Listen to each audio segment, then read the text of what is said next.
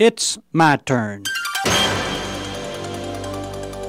Here is your host for My Turn, Don Wildman. It's an old, old story. I'm sure most of you have heard it more than once, but it's a timeless story and worth passing on again and again, even if we have heard it before.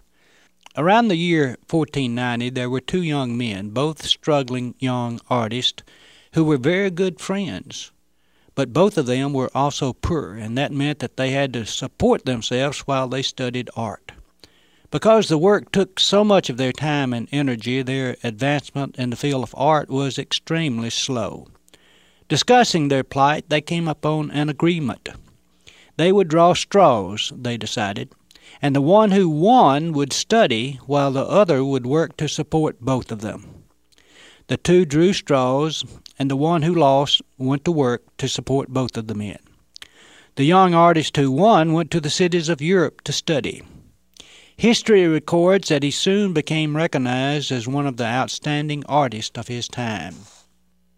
A part of their agreement also said that when the one who won the drawing became successful, he would then support the other in his studies.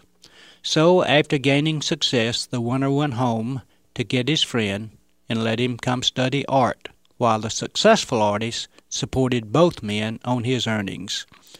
When the man who had become a recognized artist saw his friend again, he discovered that the very hard manual labor which his friend had to perform had caused his fingers to become stiff and twisted. He was no longer able to execute the delicate strokes with the brush which were necessary for an artist. It was apparent that the dream of becoming a successful artist could never come true for the man who had lost the drawing. The successful artist noticed a very unusual trait in his friend whose fingers were twisted. The friend accepted his fate not bitterly, but was happy that he had played a part in the success of the other man. He actually rejoiced in his friend's success. One day the artist came upon his friend unexpectedly. He saw him kneeling and praying. He was praying for the success of his friend, although he himself could no longer realize his dream of becoming an artist. Something about the kneeling man caught the attention of the artist, and he hurriedly sketched the hands folded in prayer. Later, the artist took that sketch and from it drew one of the most famous and copied paintings in the world.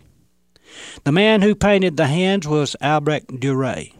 The man whose hands he painted was Franz Knigstein and the picture he painted is known today as the Praying Hands.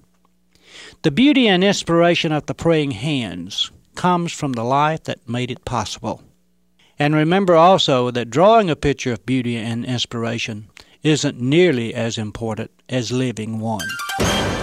This has been My Turn with Don Wildman, a production of the American Family Association.